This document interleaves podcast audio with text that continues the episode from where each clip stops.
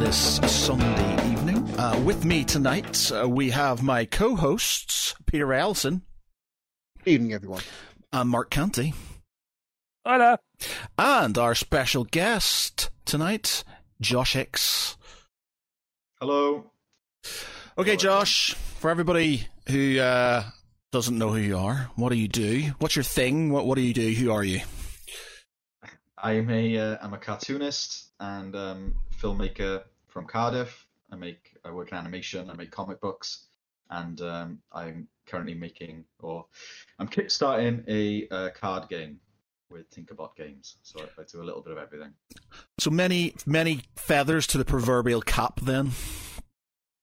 Yeah, three three to four feathers. Big feathers, little feathers. Two big ones, one little, one with no uh, plumes on it, just this, just the stick.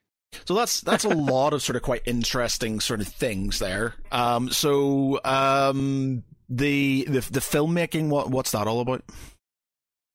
Um, well, I've been making comics um, since uh, like two thousand fourteen, I think. Um, started off doing short stories, and, and now I, I'm doing like graphic novels. Um, My day job throughout all of that was working um, for a, a small, like, independent animation studio, and doing that, I got to like uh, co-direct some short films and some music videos, and um, I'm now like I'm directing a couple of shorts at the moment. So they tend to be animated shorts or long graphic novels. Those are kind of my two main zones. So making a film at the moment with B B C Wales and Film Cymru, um, written by uh, my friend Johan Morris, who um, make comics with quite a lot, and he he's um he actually does like the scores for a lot of the Doctor Who audiobooks from Big Finish. Oh, right, okay. He's a huge Doctor Who guy, so I, I published his comic Big Ol, which is like a, a documentary comedy comic about a show like Doctor Who, about the, like the making of a show that's quite similar to Doctor Who, but legally um, distinct really from good. Legally distinct from Doctor Who, yeah. There's about a the show's called Big Ol. It's about a wizard. I think it like ran for one season. And all the tapes were destroyed, so it's like a, trying to figure out what happened over that one year. Um, so he's written a film, um, I'm directing it, and um, we, we've got Craig Roberts and Bill Nighy in it. Um, no way! That should be out next year, yeah. So that's exciting. So that's kind of what how, I'm doing on the how film. How do you front. direct an animation, an animated film? Because it's quite yeah. different to a traditional director that goes point the camera that way. Yeah. yeah. So everything's different. Um, With the with the one with Johan, um, because he's an artist as well. Um, he's done a, a lot. It's going to look a lot more like a Johan film than like than like a film of like my comic work. So like he's done the character design, he wrote the script. He's going to be doing the music. Um, he's doing a lot of these like key images for like the animation. So where I come in, I'm kind of like wrangling all the parties. Uh, we've got a producer Nia who's great as well. So she does a lot of like the logistics, but I'm just kind of trying to keep an eye over all of it, and also. With animation, a huge amount of the direction is just drawing the storyboards.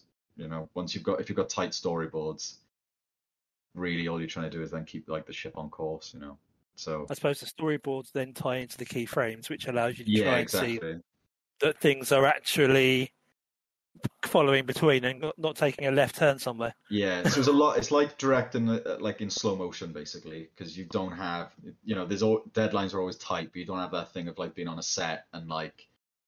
People asking you a million questions, you've got to answer that second or you've like wasted the day. It's like that, but it's just really drawn out because you've got time to think about stuff, which is cool. Yeah, like it. So it sounds like you're more like an overseer in a sense.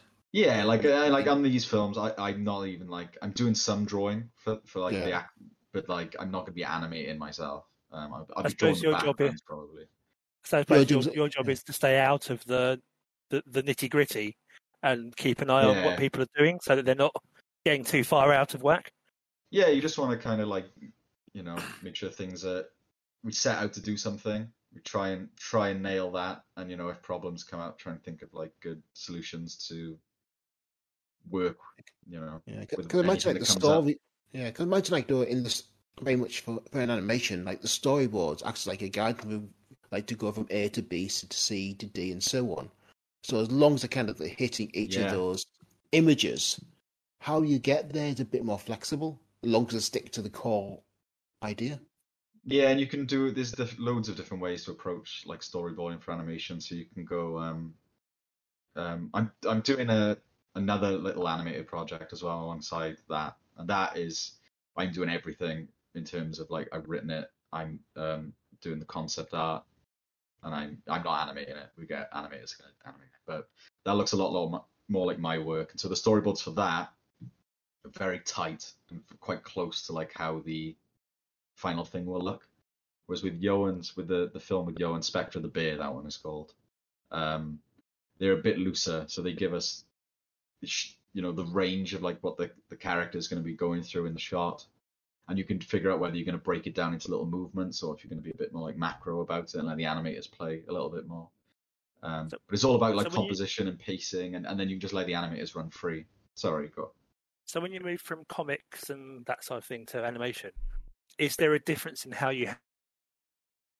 Oh, with comics, you can get away with a certain amount by just choosing the point at which you're drawing things.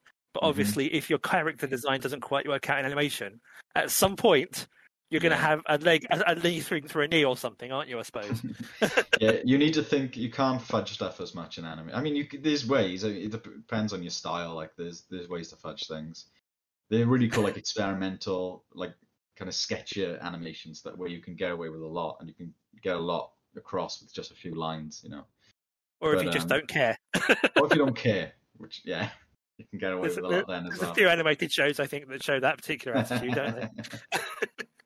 Yeah, so I always was like, and obviously these are like these are low budget shorts as well. These are because the Spectre of the Bear one has been funded by um, Film Cymru here in Wales, so they fund every year like a number of shorts to be made, and then they'll go on uh, B B C Wales and then on iPlayer for I think about five years. So you're trying to like you've got to really be like um aim high and try and work within your limitations, you know. So the worst thing is to it, overshoot and end up with something that's like half done, so we're really yeah. trying to play to our strengths. Uh, hopefully we do that. It's we're really early days on animation on that one. We're like um just part of the way through, but it's, it's exciting. Came to work with those actors, and there's like a great cast like supporting them as well, and um cool. just seeing the animators like bring them bring the lines to life is um, amazing. Does your does the design like your design of the characters change when you kind of realize who's going to be providing the voice of the character? Yeah, so the the other project that I'm working on, which I haven't announced yet, um is based on like characters that exist. So right there, that's locked in, and you try and cast for uh, character. You know, the character, yeah. Spectre of the Bear, um, they're all original characters, and so like um, Johan did tweak a little bit once we found out who was going to play who, but largely they are like to the um, to the original drawings, and he did um, we did kind of cast to the archetypes, and also what was good is we didn't want to make every character look like the actor, do you know what I mean? So you want to try and get the characters to look like they're of the same vibe that the the character the actors bring in, you know. So you want them to play the play the character, not themselves to some extent. Yeah, yeah. So Bill Nighy doesn't look like Bill Nighy, but he I he's suppose, got the sense of Bill Nighy. Yeah. I suppose it's a bit like not stunt casting in live action, isn't it? Where you, you, you, you change a character to suit a particular actor, yeah, because exactly, you know it'll yeah. get attention, but then you have to rewrite the script around that character. Yeah, that's what we're trying to avoid. Um, so, I mean, can you say what you're working on at the moment? Are you able to kind of give us some idea of the stories, like especially that one that's just been awarded? Uh, yeah, so so the Spectre of the Bear thing, um, that's the film with Bill Nighy, with Johan, um, Craig. That's um.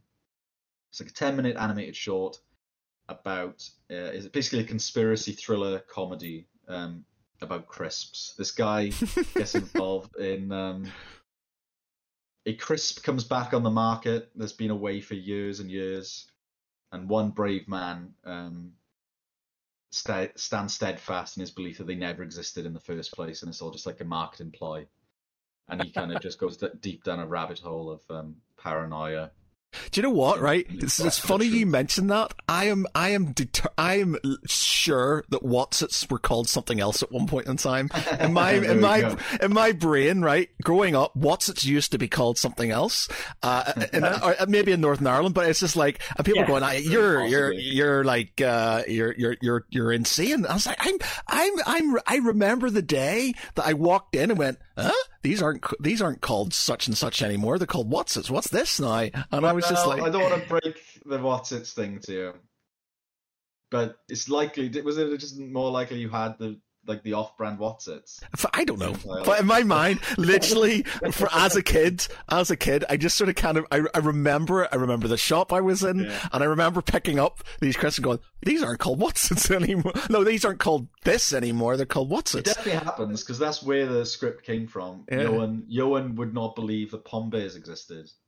Um, And I don't know. I, I, he's, he's a little bit older than me. But he's not much, much. He's not. He's maybe a few years older than me. And I would like remember Pom-Bears existed when I was a child. So he's, he was wrong there. But you know, it was a seed that we've now um, nurtured into a short film. There's loads of stuff like that. The, the Mandela effect, they call it, isn't it? Where you yeah. like you're yeah, de- you're the, determined the, that certain things are definitely right, and then you're like, but it isn't what it was and stuff. So the genie movie that didn't exist. Or... Yeah, yeah, yeah, yeah, yeah, yeah, yeah, yeah. It's just it's mad. Or you sort of kind of you've sort of. Uh... Oh, the Highlander sequels they they don't exist. Do you know, I've never seen Highlander. Really? Wow. Yeah. Okay. Wow. Yeah. Actually... I used to love. The Mortal Kombat, the terrible first Mortal Kombat. Okay. Yeah, all by Paul W. Anderson. Yeah. Yeah, and Christophe Lambert. Yeah. Uh, is in both, yeah. Isn't he? And that, what a that weird was choice for really. To get in there. Yeah. Yeah. It was I just, loved him though, man. Yeah. What a, what a really weird choice for a a a, a Japanese thunder god or Chinese thunder god. It's just sort yeah, of the French thunder god. Yeah, it's just sort of bizarre. It, yeah. Yeah. Well, actually, to be fair, the whole film's not bizarre, but yeah, very strange casting in that. The new the new Mortal Kombat's actually quite good. I really enjoyed it. I thought it was quite good. You know, yeah. the... I think I honestly I stand by that first one. The second one is horrific. Yeah, oh yeah. yeah. The first one, though... Annihilation is it? Is that one? Is it Total War? Is yeah. it Mortal Kombat? Yeah, even a, and like I had no critical faculties as a child. Yeah, yeah. I liked literally everything I ever watched, but even the the second one, even as a kid, I was like, yeah. Yeah, what are you up to? But the first one, I think, because we've been visited upon by so many terrible mo- uh, game movies, Street Fighter. It's not a, compared to a lot of them. It's not bad. Like Johnny Cage doing the splits. Yeah, yeah, yeah, pretty good. Yeah, pretty good. Yeah. But yeah, the the, the remake, the, the, not the yeah, the remake was pretty good. Yeah. Bar sort of Liu Kang being a bit, I didn't, I'm not sure if I liked Liu Kang, um, yeah. and the actor he, they did Liu Kang and stuff. But I thought that was that was a really good effort and stuff for. Uh, it sort of kind of kept quite true to the um, t- to the sort of kind of the games and stuff. That's the problem you always got with sort of old school, especially like nineties, eighties, nineties sort of uh, comic, sorry, comic book uh, game That's films the and universe. Stuff. Yeah, or uh, they had no relevance to what their sort of kind of source material was whatsoever. They're, they had sort of like a small yeah. sort of like thing that happened and stuff, and it's just like why, like, like, like I rewatched uh, Mario Brothers recently, and I was just like, as much as I don't hate it, I love that as well. Yeah, as much that. as I hate, I didn't hate it. It has nothing to do with Mario really whatsoever. Yeah. It's just sort of like, yeah. And it's so it's okay. good, like Sonic the Hedgehog. Now they've just done yeah. it, like uh, like you yeah. know, like the games and stuff like that. And it's sort of you know,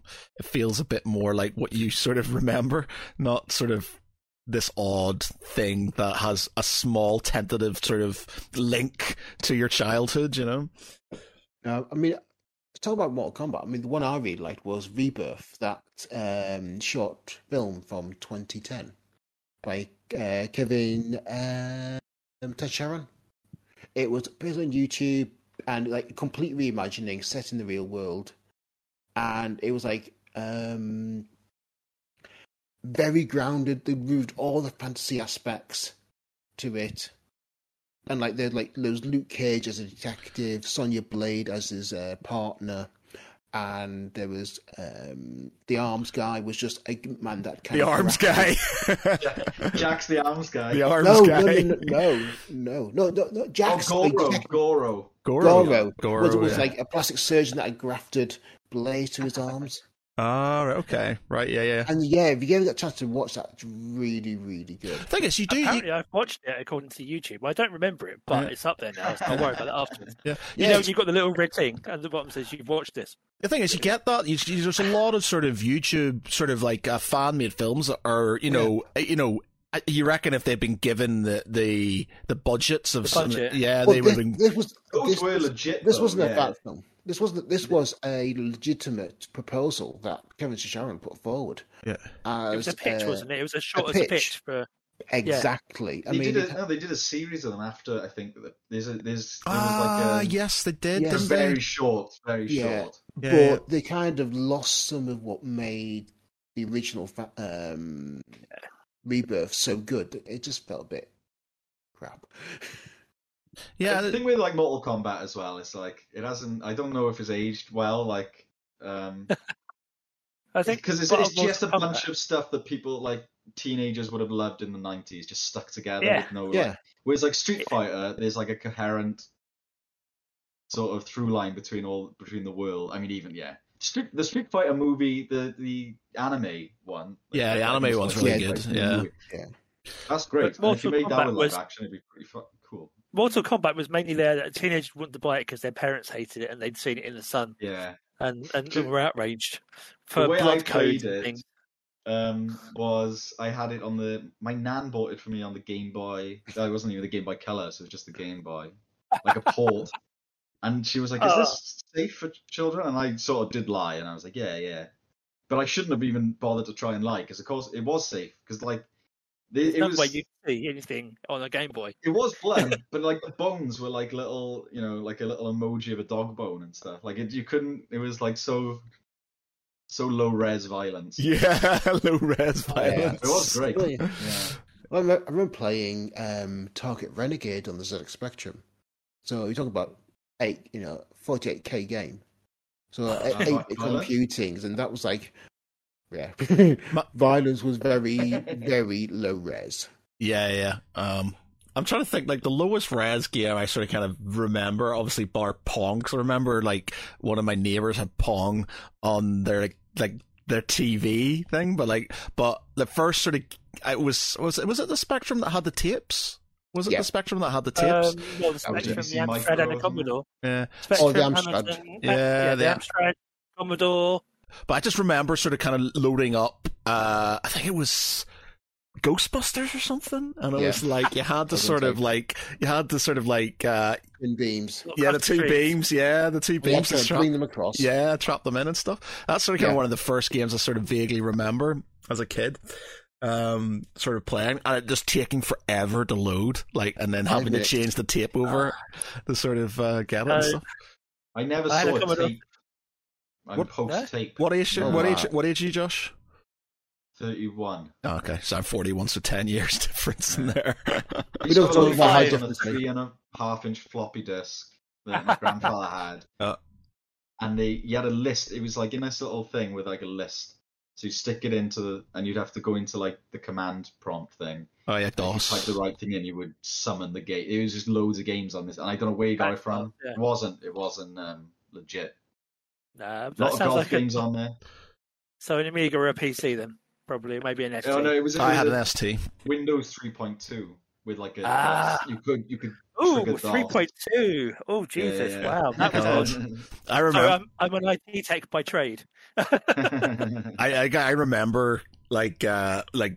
I remember like when the, the Windows came out, I remember Windows ninety-five was the thing and stuff. It's like, yeah. oh my God, Windows ninety-five. Like I, I it was from I, the... I bought Windows ninety-five on floppy disk. Yeah. I didn't have a, I couldn't afford a C D drive. Yeah. yeah and, and then I had Office as well. So I had a stack of floppy disks this high wow. just to get a P C working. Yeah. And that was just Windows and Office. Yeah. And I, re- I remember B B Ss. I just remember, like, it was always like you were either, it was like the Sega Nintendo War, so it was you're either a Sega or Nintendo and you were either Amiga or Atari S T. So it was just literally one or the other. So I was Se- my family was Sega and Atari S T, whereas other people were like Nintendo and Amiga and things. So it was yeah. just sort of. I was I was Amiga yeah, A twelve hundred. yeah. yeah, I went straight from a Commodore sixty-four to a P C because my brother was in I T as well, and he brought me a stack of stuff one night and said, "My yes, company's throwing out P Cs." I just remember like P C. It was always like you were. And it was because my brother box was in I T a twenty as well. meg hard disk. And he got me a printer as well. And it was this big. It? And it was a dot matrix. No. And it, it weighed like eight kilos. It had a solid steel chassis. Oh, and if God. I was printing something, everyone knew in the adjoining houses as well, because we were in council place, old council places with like concrete structures. And it was just, it would just drum. It had this big old print head with these big thick pins that yeah, hit a ribbon. Man. Yeah, and yeah. Just. I used to love the sound of the old printers, man, you know, yeah. and that paper yeah. as well, with the things that came out of it. And uh, yeah, just oh, mads, yeah. I remember. I remember stealing translated Dragon Ball Z manga off the internet as like an eight, a ten-year-old, an eight-year-old.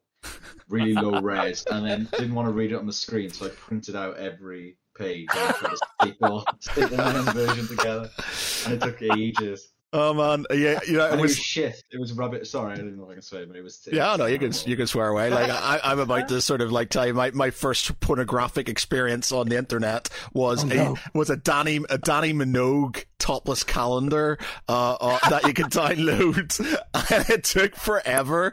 Uh, it was just like I remember my dad sort of like we were me and my friends were like, oh, we can get this, we can get this topless calendar, and so we're like sort of kind of like on there, sort of saying we're going to play games and stuff. My dad walks in. And because it was literally the because like fourteen K modems is like this, so he, so he walked he walked in, talked away to us for ages. We're sitting there kind of like, uh, and like, and then just walked out again. And this thing still hadn't sort of kind of loaded, you know. Like by the time it downloads, like the calendar's out of date. Yeah, like, pretty much. It took forever. Like yeah. I remember, sort of like you know, trying to download a uh, an uh like a, an M P E G and stuff, and just. Yeah. Taking like half a day, and it was only like I don't know, yeah. like three megabytes or something like that. And it was just like you know, huge. Oh dear! Yeah. I remember downloading stuff at work because we were. I worked in a college, and so we had like a, a decent connection, and we were the admin. So as long as no one really noticed what we were doing, we could get away with an awful lot. Mm. And so I, I played Final Fantasy seven. Not entirely legally. having, having downloaded... The famous P C game, Final Fantasy seven, yeah? Yeah, all seven C Ds or whatever were all just dodgy as hell. But oh. then you go home, because you go home, and it's like you, you realise that to download a C D image would have yeah. been like a week. Yeah. Nothing else. Couldn't even check your email because it had just been like hammered. We kind of got off topic ever so slightly. Uh, we go back to uh, uh, sort of comic books and stuff. Wise, what have you? What have what? What sort of titles have you got? Titles. I got well. The last book I made, I got it here because it's always here. Glorious Wrestling Alliance Ultimate Championship Edition. So that's a collection of comics that I made over a few years. Um, they're sort of comedies. Uh, about a, a wrestling promotion. It's all like the backstage goings on at this very like dysfunctional wrestling promotion. Are you, in, are you into wrestling? Like, yeah, I love wrestling. More so but now after I've done this book. But yeah, do you talk? I I listened to a couple podcast snippets, and I, I know wrestling has come up in the past. Yeah, we had a we had a guy um we had a guy on um uh, it's called Zanti, who does um. A, they have a podcast called uh, the Straight Shoot podcast, which is about wrestling. Oh, yeah. Yeah, Straight Shoot, um, uh, wrestling podcast, uh, and they're quite big on they're quite big on TikTok as well. I think I've they got heard like, of this. Yeah, they got like, thing. And they basically do, and this is because we're going to do this at the end of this. They do this sort of pop quiz thing where they do, uh, you name a, they name a wrestler, and you've got sixty seconds to guess who the wrestler is. You're going to quiz me on wrestlers? Oh no, no, no. We'll do it, we'll do it, we'll do it on pop culture. We'll do it on geeky geeky culture and stuff. But we do our version because we ripped them off. we, we we basically just went, that's a really good idea. We're going to do that as well. So we had. Them where we had him on uh uh Sant- not Santi Santi well, I'm talking Santi Santi um on um on the podcast, and he's an awesome guy, and we talked about wrestling because, like, I was into wrestling when I was a kid and stuff. I've got a Bret the Hitman Hart cameo and stuff for my fortieth birthday oh, and stuff, which is amazing. Like, he just talks for like three minutes, and I'm just like, this is the best thing I've ever got. I've got signed Bret the Hitman Hart glasses. Um, and, um, yeah, so we had them on, and, um, yeah, it was it was a very interesting uh, thing. So we did the uh, we did we co- the thing that we copied off them, and we admitted to them that we copied off them. So we did we got him. So we did a wrestling one. And Pete, do you remember they? Oh, you weren't on it. You weren't on it. So they did. They I did. I, I made him guess Bam Bam Bigelow in our one, and they've just done one recently about Bam Bam Bigelow. And I was like, ah, they got that from me. So they've copied Bam, me Bam, now. Bam Bam nice. Bigelow, yeah. Extremely athletic big man. Yes, yes, yes, yes, yes. I had tattooed on his head. Yeah, yeah. Um, so the so the wrestling the, the comic book came from your, your interest in, in the W W E then, and well, yeah, uh, it's, it all kind of like it's come a bit full circle now. So like I I um yeah, these comics I just made them um to make them as these little mini comics, sort of like twenty-four page reso printed things, all in like different colours, and I would go around. It was when I was first discovering like alt comics and um. sort of D I Y comics and like zine fairs and stuff. So I go around the country to little zine fairs and, and sell them. And I do like one a year. Um, and then after I'd done a few, this was like, you know, in the evenings over my um, day job, a publisher in America got in touch and asked if I wanted to like put them together as like a book and color them in and stuff, um, called Graphic Universe. So I did that, and that came out uh, last year. And so all the G W A, that's the acronym for the Glorious Wrestling Alliance. all, all they, all the G, because it's just too long to say repeatedly. All the G W A comics now are in like one book, um, which I'm excited about, and you can get it like it's easy to get. So whereas it wasn't so easy to get the ones that I had to like get printed myself and like take around. So this is logistically is great, and um, it was really good that they like saw worth in it and thought it was worthy to put out. So that book is like done for now. Um, but where it started was I was always like a big fan of, um, I was a big fan of wrestling when I was a kid, and it was like W W E and W C W. Um, I also loved the W W E, I was W W F back then, and W C W N sixty-four games. Yeah, yeah, um, yeah. And when I like faded away from my wrestling viewership, I never really stopped playing those games. Like I just kept, they, they, I still maintain the W W F No Mercy is one of the best games. There. It's so good. Is it in your mind, or have you played no, it recently? Because I've gone back, and honestly, the other thing is I played a lot of wrestling games. Yeah, and they, they never reach that height. There's something about it. Really, because the way they move. Yeah, man. I, I I think I have a massive struggle because like uh, there's a place uh, there's they've got one in Blackpool now, but there's one in in um, Bury, um, where is it Bury? Uh, yes, Barry, um, where they have, uh, it's called Arcade Club, and it's literally three okay. floors of old That's school awesome. games, like, like three floors of like arcades, like you were, when you were a kid, and it's got every yeah. single old school game you could ever think of. And I went, and you play some of these old games that you used to absolutely love yeah. as a kid, and you're going, these are shit. You're just like, oh, these uh, are so bad. Like, it's so bad. Yeah. Horrific. Yeah. You got, and, and most wrestling games are horrific as well. So like um there's other ones from that time. There is wanna, was there, know, slack was, people off. Whereas what was the one? There was a WrestleMania one where you could do the Royal Rumble and stuff, which I used to quite love. The graphics were actually quite good for it for back in the yeah. day and stuff, which I used to sort of proper love. Oh. Explain WrestleMania two thousand, yeah, is the predecessor to W W F No Mercy. It's the same engine, see. Uh, it's so fucking boring to anyone who doesn't care about this. Yeah. Got again. One Japanese company made this engine, and they made them for these Japanese wrestling games called Virtual Pro Wrestling in Japan. But it got licensed variously by either the W C W, and then when the license ran out, the W W F. So if you were, you would, as a kid, you didn't know that, you would just buy these games. There'd be three of them, which is like that WrestleMania one, W W F No Mercy, and this one called W C W N W O Revenge. They all played the same, and they were amazing. But you didn't know which one you were going to get. So if you went and bought like W W F Warzone, oh, despicable. W W F Attitude. I got right hard. We used to play one, like, before I saw the light and went the Xbox, I briefly had a PlayStation, uh, it's PlayStation yeah. two, and uh, there was, oh, we used to play in university, we used to play a wrestling game, was it? What wrestling game was it? This was two versus Raw. It was, was two thousand. Like? It would have been two thousand and two or two thousand and three potentially. Um, and it, all I knew was that you could create your own characters, and I had one called Justice, and they said Justice is right to the ring and stuff. And I basically did my, my special move with this the power bomb type thing, and um, yeah, we used to play that all the time, and I uh, quite enjoyed that. Yeah, that's the best. Oh, I mean, that was like the joy of doing the book, was they were just making up wrestlers. Yeah. Um, but they, in the book, they, you know, the, there's like it's a hundred pages, and maybe there's like six, seven pages of wrestling, and the rest is them being sort of anxious backstage and like kind of what goes on. So the game, I'm making a game with um, Tinkerbot Games, Glorious Wrestling Alliance Ultra Brawl, which is like a little card game.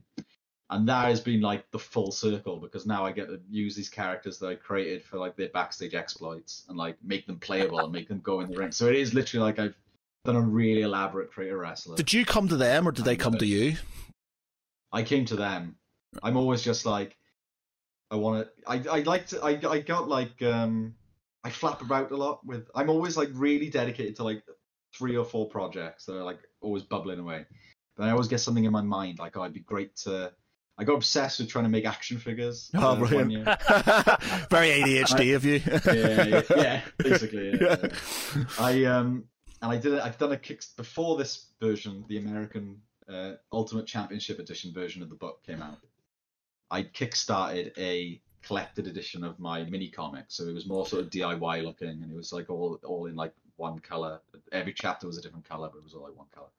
And as like a Kickstarter reward for that, I. I made these toys, like the really um, D I Y bootleg toys. So I put them. I made like twenty-five, and um, they went they went fast, um, and Did- I loved it. But I, I was messing around with chemicals, and I'm not mechanically inclined, and I like basically gave myself like a rash. You're ruined, a man after my own heart. Um, this is the sort of thing I would do. It's like, yeah. I don't care about, I don't know how to do this thing, but I'm going to do it. Just go on YouTube, watch the video, yeah. and decide you're an expert. Yeah, away. yeah. I, uh, I'm shocked I... you haven't actually, Matt. You say you would. I'm shocked you didn't say have. Oh man, that's just because I've got too many. Oh, I got too many easy, things. Man. Yeah, I just sort of kind of go. I I do like I, I have A D H D. Well, I'm pretty confident I have and stuff. But it's just like, you know, I I'm literally yeah. just like, oh, I've got a great idea. I'm going to do this, and I'm obsessing about it, and I'm just sort of like proper going on, and I will go through like I have to have everything and. You yeah. just sort of go in and think, and I don't know anything about this thing, but I'm going to learn and I'm going to do it all. And it's just, yeah. I think, well, I got diagnosed with A D H D, but by like a private, um, some, I got some like health insurance for my old work. Oh, like, okay. I could go and log in and have like a free like Skype. And I was like, oh, well, it's free, so I might as well do it. Yeah. Can can I ask you, um, are you, are you, uh, because I'm currently in the process of trying to get a diagnosis on it because I, it's, no. yeah. I, I might try, but just everyone has said how how um, hard it is. Then I'm just like I just like, with it. But yeah. the reason I started was I kept leaving my keys in the door yeah. and going and yeah. walk into the shop. Yeah, yeah, yeah man. Four or five times. And once I was ringing my son, my mother on the phone, and she was telling me she'd lost something, and I was like, "Oh yeah, you don't believe it? Well, it's all this, like I left my keys in the door the other day." And as I said it, I went like that, and I patted my jeans. I I gotta go, and I ran back. And oh man. It. Yeah, I've done it. I've gone all the way to work and then realized my keys were in the door and had to go all the way back. Oh. I went because I do like one of my other things, like I do photography. I I packed all my photography stuff. Was going to go and take um, photographs of some Star Wars. Uh, it was the Mint Imperials and the. Oh, are they, what are they called? The ninety-eighth, I think. But yeah, so uh, about a couple of hours away, went all the way there and realized I hadn't brought any of my camera equipment with me. I'd literally just walked out the door and left it on the sofa. Had to go all the way back again and then all the way back again to sort of take yeah. photographs and stuff. It's just like, because my brain was just like, boop. Yeah, so yeah, I mean, I always just, I mean, I don't know if I've got A D H D. I just, I've always just chalked that up to like being absent-minded or whatever. But then I got this, this free... thing, and she was just like, yeah, you basically sound like you've got it, but like I can't physically yeah it's it, it's hard. I, I'm sort of kind of going through the process of it, because it's, as much as certain parts of it are good, because when you sort of hyper-focus things, you can get them done, but there's a lot of things. I am very forgetful. I'm very impulsive. Yeah. There's lots of bad sides to it that sort of is sort of affecting me more mentally. So I've yeah, got, I'm going yeah, through really a...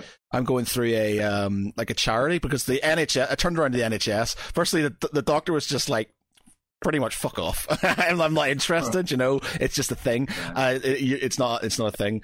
Uh, I'm, so I'm going through this um charity called Psychiatry U K or, or Psychiatry, Psychiatry U K. So I had to fill out all these questionnaires and all this other stuff. And then they basically do an interview with you to see it. And then one of my friends has done it. And um, he's on sort of, I'm not sure about the medication side of things yet or not, but he's yeah. he's been medicated, and he says it helps him fo- focus a lot more and stuff. And that's the one thing I lack, because when I'm, I can hyper focus, but other than that, I can't. You know, I I, I got yeah. lots of sort of thing going yeah. on, and then I just procrastinate. Clean the kitchen. Yeah. Oh man, like yeah. Can't make a cup of tea. Uh, yeah. It's the old joke, isn't it? I've got friends who are, who have it, and it's like you go to clean the kitchen, and there's something on the side that needs to be put away. So you take yeah. it to the living room, do that, and there's something on the floor. So you pick oh yeah, that yeah, up, yeah, yeah. Exactly. And that needs to go in the bedroom. But when you're in the bedroom, yeah. you realise the window's not not yeah. closed. Done that so many times. You man. Get to the end of the day, and you've achieved nothing, yeah. but you've like circled the flat twenty times. Dude, and just moved everything. Yeah, um, steps in. Yeah.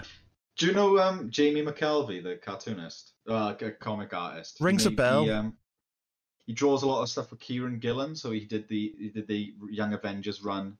All right. He yeah. designed the suit for Captain Marvel.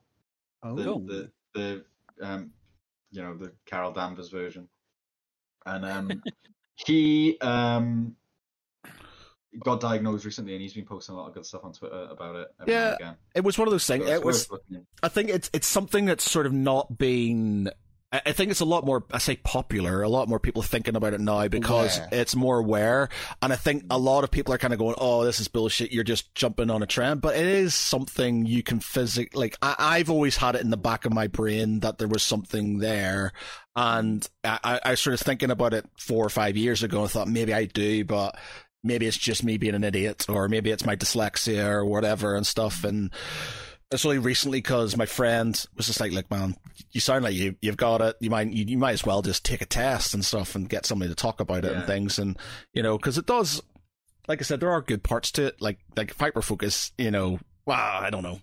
Hyperfocusing makes you get a lot of things done, but you're ignoring everything else around you and stuff like that. So it, it has its downsides. But, um, yeah, I think it's just one of those things. It's good to know, even if you're not going to, you know, at least you kind of feel a bit more secure in yourself, that you feel like, you know, I'm not just being an idiot. I'm not just being forgetful. I'm not just being sort of impulsive because that's it. There is a, there is a mental issue behind it and stuff. Um, yeah, I mean, you know, knowledge of it will mean you can like manage it yourself more easily. Yeah. And as awareness of A D H D has kind of, you know, grown, more people going, oh, that sounds like me, actually. Yeah, I, th- I think and that... the understandings there, and people going, well, I might be A D H D. And I think it's not just a case of, well, only one people, two people had, more people had it. We just did not have the language or knowledge to know that they had it. Yeah. But also it became less, it became less of a thing to be stigmatized about it. People didn't feel afraid of thinking maybe it's me because they didn't want to stick out. I mean, my part, my um, wife's grandfather is eighty-six, and we're pretty sure he's dyslexic. But and he's great. He was always great with his hands. He worked with his hands all his life, but he has horrendous confidence issues because all his life he was told he was slow and he was stupid. And yeah. there's nothing actually wrong with him. He's really capable with his hands, and he always did. You know, even like stupid things like doing the decorating around the house and stuff. Everything was so beautifully done and just so.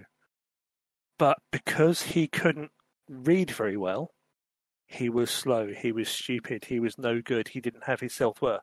Yep. And it took a long while from that stigma around anything that made you different to go away, yeah. I think. Like I didn't, I I'm dyslexic, and I always just thought I was stupid. Like I just honestly thought I couldn't, do, I couldn't read things properly. I'd make mistakes. I'd read things wrong and stuff. And then I was just like, it was only in university sort of tail, the last year of university where I got diagnosed with dyslexia, and, I, and that sort of helped, just at least knowing that it wasn't just me being a fucking idiot. You know, I was just sort of like, you know, there was something, and then that helped me sort of try and find ways to manage it and stuff, which I think has helped because, you know, my writing's not flawless, but it's a, it's a million times better than it was originally um, now because I've found ways of engaging myself to to fix what it, what the issue is. Um, so yeah, it's good to it's it's good to know. Um, I think it's hereditary as well because I'm pretty confident my dad had it and stuff. There's stuff he there was stuff he was doing that day. I was just like, yeah, that's that's well that. But it's it's it's one of those things, man. It's just like um, yeah, it, it's good to sort of like to know even for your own just your own. Sort but when of- I had that call with the private. Uh, G P. I literally was like, I'm going to go to the G P and sort this out. I've, I've been putting that off.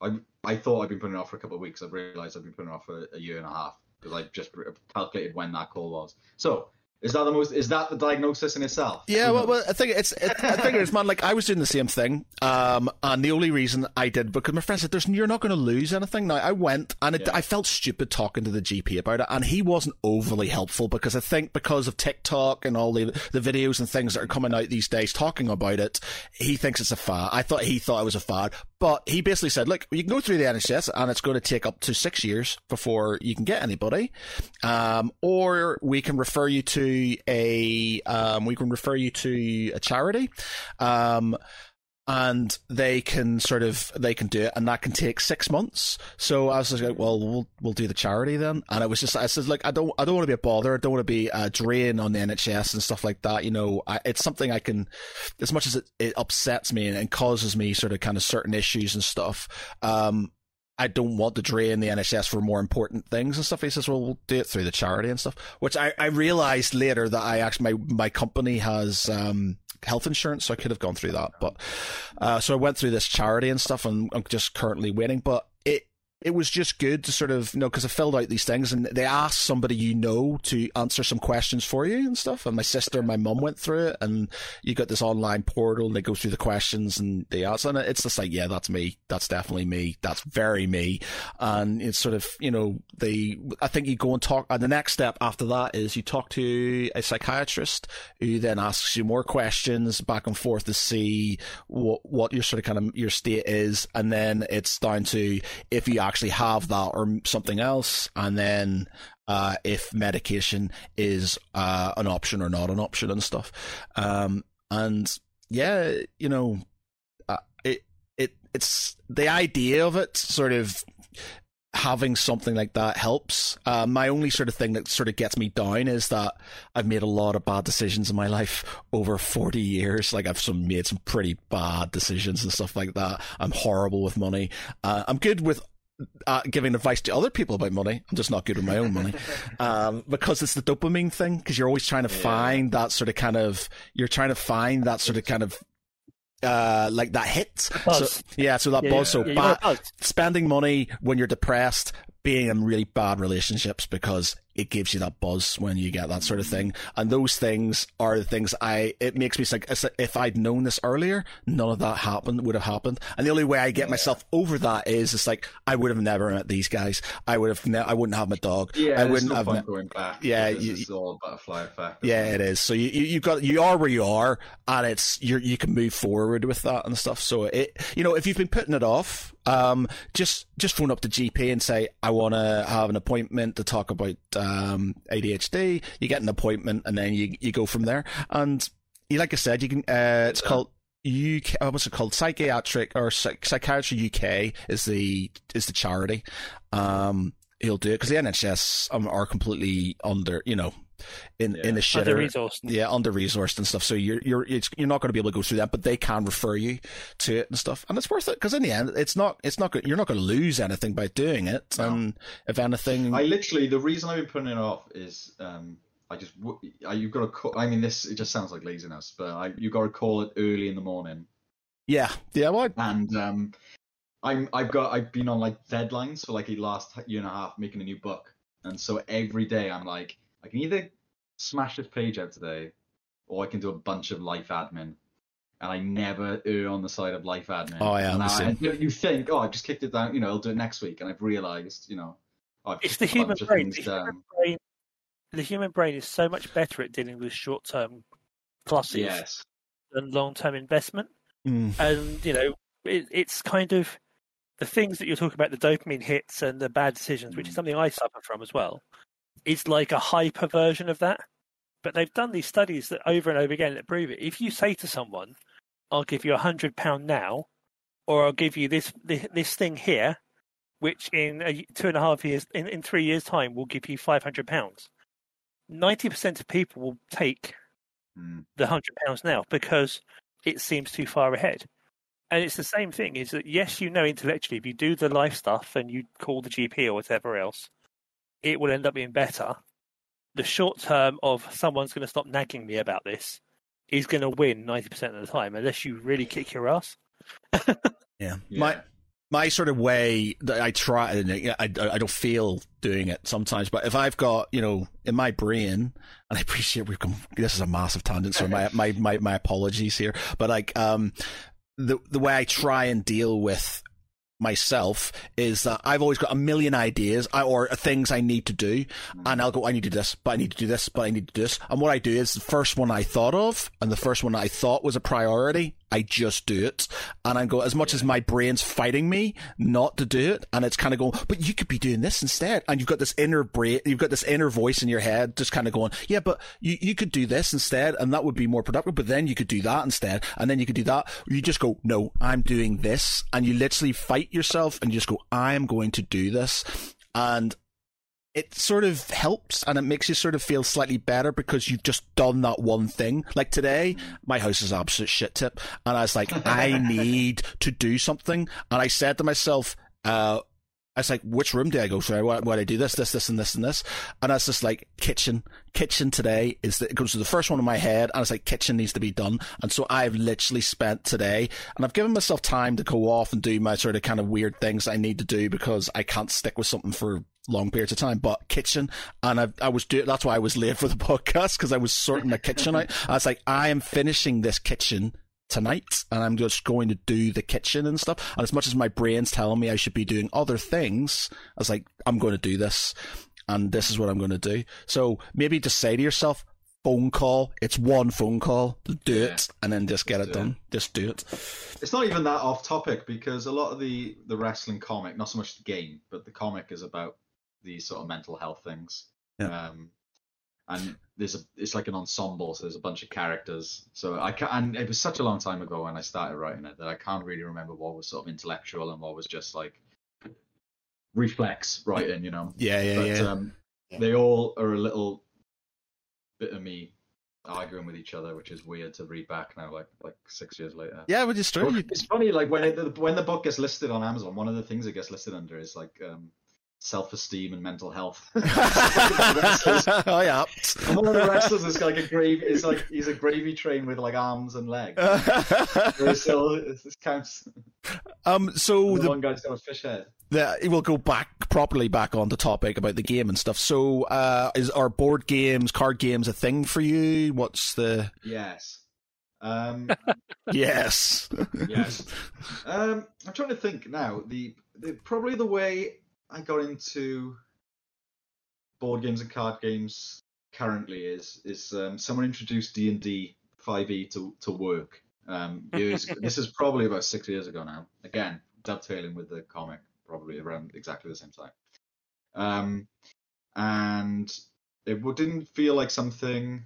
Uh, I wasn't sure what it was, you know. But it was a bunch of like. It was I was working in like a co-working space. There was loads of like. People who ran their own yeah. businesses and stuff. So these were like people out in the world. Because I was quite, um, I love comics, obviously, because I've spent my life making them now. But I was very scared to go into Forbidden Planet when I was like fifteen, because um, I, I was afraid to be mocked in the launch alley. So yeah. I needed an acceptable face of D and D, and then so we started playing it. It was amazing. And then um, some board game cafes opened up in Cardiff, where I'm from, and um, the D and D group that we used to play with, um, we all kind of like started playing games, and so quite a big part of my life now. And so that was where the idea to try and make my own thing with the with the G W A characters. So, uh, are you what you know? You've done obviously uh, R P Gs and stuff. Um, are are card games sort of kind of are you are you more more of a preference, or did you just want to try something more simple um, with your Kickstarter uh, than sort of going into sort of kind of a complex board game? Um, I would say probably if my personal, pr- I do like card games. Like um, there's a great one called Caper played um, about you have to put on like a little heist. That's great. Um, when I was at uh, U K Games Expo with yep. Ultra Brawl, um, found a bunch of these things I only seen online. Uh, Oink Games, they make these tiny little um, mini box games, and ours is a little bit. bit bigger than that, and it's got a bit more stuff, but they're really like elegant quick card games. They made like a great one called Startups, I think. Um so those sort of things were like an inspiration, like yeah a nice light simple game. But um you know I what have I been playing? We played the Thing board game recently. Oh okay right yeah yeah horrifying. Yeah, I didn't like that. It made a lot of people very angry with each other. Um there's a game called The Captain Is Dead. Um, Not played we were talking that. A little bit about T N G earlier. That is fantastic board. It's like a co-op board game. You're on like a is a knockoff Star Trek scenario. You're on like a fake Enterprise, and you've got different characters. You know they they've got different occupations, and the idea is you have to work together to like solve problems on the ship before it like blows up or like the aliens attack you. You know? And it's great. That's amazing. Um. What else? I, oh, and there's a great um, Funko. You know, the, you know Funko yeah, Pops. Yeah, yeah, yeah. They made a Godzilla board game called Godzilla Tokyo Clash. And, oh, is that um, like King? Absolutely is... awesome. No, it's so much better than um, King of Monsters. Is it or is it? Is yeah, it King... King of Tokyo. King of Tokyo. That's no, it. Yeah. Oh yeah. All due respect to King of Tokyo, that that Godzilla game is like is on it. And I was thinking like Funko is going to be it might be rubbish, but nah, it was it's great. Okay. What's your all-time favorite board game then? We might be well. I like this. I like those Sherlock Holmes consultant detective games. Oh, you know, yeah. Like those mystery type things. Um, so that's probably there. We really had a good time with that. I, Captain Is Dead is up there. We've played that more than anything else over the last few years. I think my my favorite sort of card-based game. And I've got some of the collectible card games which are just like crack and uh, just sort of I need to stay away. I saw a wrestling collectible card game, but yeah. I never had enough of it to like. No one else wanted to play it with me. So yeah, it's, look at these pictures. Like I had the the, the uh, Age of Sigmar Champions, which thankfully stopped because you know it, it, it just sort of defunct. But um, uh, there's a game called The Resistance, which is sort of like uh, Mike Orvis of Geek Pride fame, uh, sort of got me into because I was I'm into sort of big war games and stuff like that. Like me and this, my this is a small box game, yeah. Yeah, like it's called The Resistance, right? And it, it, it takes like a game a game will take anywhere between like five and ten minutes, and it's like I like I like really long games, but this is amazing because it's literally something you can sort of you basically it's like um. that mafia game or werewolf, the werewolf one and stuff, where you literally have to choose who's basically the bad guy, and so you get yeah. cards. Everybody is either a is a gov is works for the, the government or you're a rebel, and you've got to choose. You know, you've got to basically eke out the rebels before they sabotage the mission and stuff. And it's so good. It's got to the point where I bring it back to the pub with me when I go to Northern Ireland and have all the locals and stuff playing it. But it's one of those games that you fall out with each other and stuff because you're like, I'm not lying to you. I'm not lying to you. You are lying to me. This is definitely you. You wouldn't be doing that. And the thing is, because it changes every time, but people hold grudges from the last yeah, game. So they're making decisions that don't play. Yeah, they have have zero. Game. They have zero bearing. Yeah. You're just like, but you know, you're you were the thing last time. It's like, yeah, but I'm not this time. Yeah, but you could be lying. And it just gets so like, but it's an amazing game. It's so good and stuff. That's right. I think I played Coup, which is like yeah, yeah, same people, same world. Yeah, yeah, yeah, yeah, same people. There's so when we were doing, of... oh, go on, sorry. I was gonna say there's a whole bunch of cards that fit around card games that fit around those concepts, oh. and I, I I think of them as poker games because they're card games that are actually more about playing the player. Yeah, you've just got to look into people's eyes deeply. Yeah, it's about blocking. Yeah. Yeah, but it's just like, it's so hard. You think you've got somebody, and then what happens is you get those sort of like, like we got my mum to play, and she doesn't know how to play properly and stuff. Like, she's just thinking, and she sort of, but then when you get somebody who's basically that X factor, and they're making decisions just because they haven't got, they don't understand, it screws everything up because oh, you're yeah. like, you're like, I fully know what this person is, but then like they've just sabotaged the mission when they shouldn't do, and then it just sort of screws everything up, and it's just like, it's, yeah. it's like that military truism, isn't it? The scariest thing to face as an amateur. Yeah. Because yeah. if you're facing someone who knows what they're doing, you can figure out what they're most likely to decide. Yeah. But when you're facing someone who is literally, that looks like a pretty red button. Yeah. Yeah. yeah, you're, you're screwed. You yeah. have no chance yeah. at when all. Playing War on Terror, um, Curly has never played board games un- until she met me. And we had a load of friends around, and we're going to play War on Terror, which is basically Risk meets um, Diplomacy by uh, Have I Got News For You? So it's a very kind of farcical level. And Kaylee ended up as being one of the terrorists. Uh, basically, her nation had been destroyed, and she became one of the terrorists. And then she got hold of nukes. And she just nuke that one, and that one. Nuke that, that, that. It's just that nuking everything. Which wasn't how, no, you meant to kind of hold back nukes and use them as a deterrent. No, it's okay, just like laying, just blasting everyone to Kingdom Come. But, but Kelly is, Kelly is an engineer. She, her instinctive reaction is to fix a problem. If yeah, you've given her a hammer... That's civil engineering. If you give her a, that's civil engineering, mechanical engineering, weapons. Yeah, if you give her a hammer, she's going to use it to hit a nail. She's not going to tell the nail to behave or she'll hit it. She's going to say, right, problem done.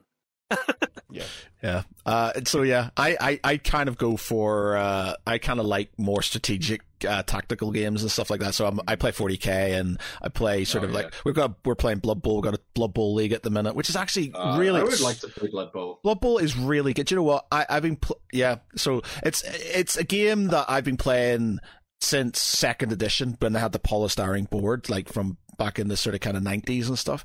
And it, I, I was thinking about this, out of all of uh, Games Workshop's I Ps and stuff, Blood Bowl's probably the one that I remember with the most fondness because it's not overly convoluted and it's quite simple. It's kind of chess based in that you've got certain ways to sort of kind of get around. And I've got a league and I'm, I'm really enjoying it. I'm actually... I sit there and watch other people play it and stuff because it's just like there's a lot of thing, you know, and I like the fact that my guys can level up but they can get killed yeah. and things, and yeah, it's just it's really good. Um, Whereas I, I my favourite is Space Hulk. Oh, okay. It's my favourite ever since, and I've still got it, and it gets dug out occasionally.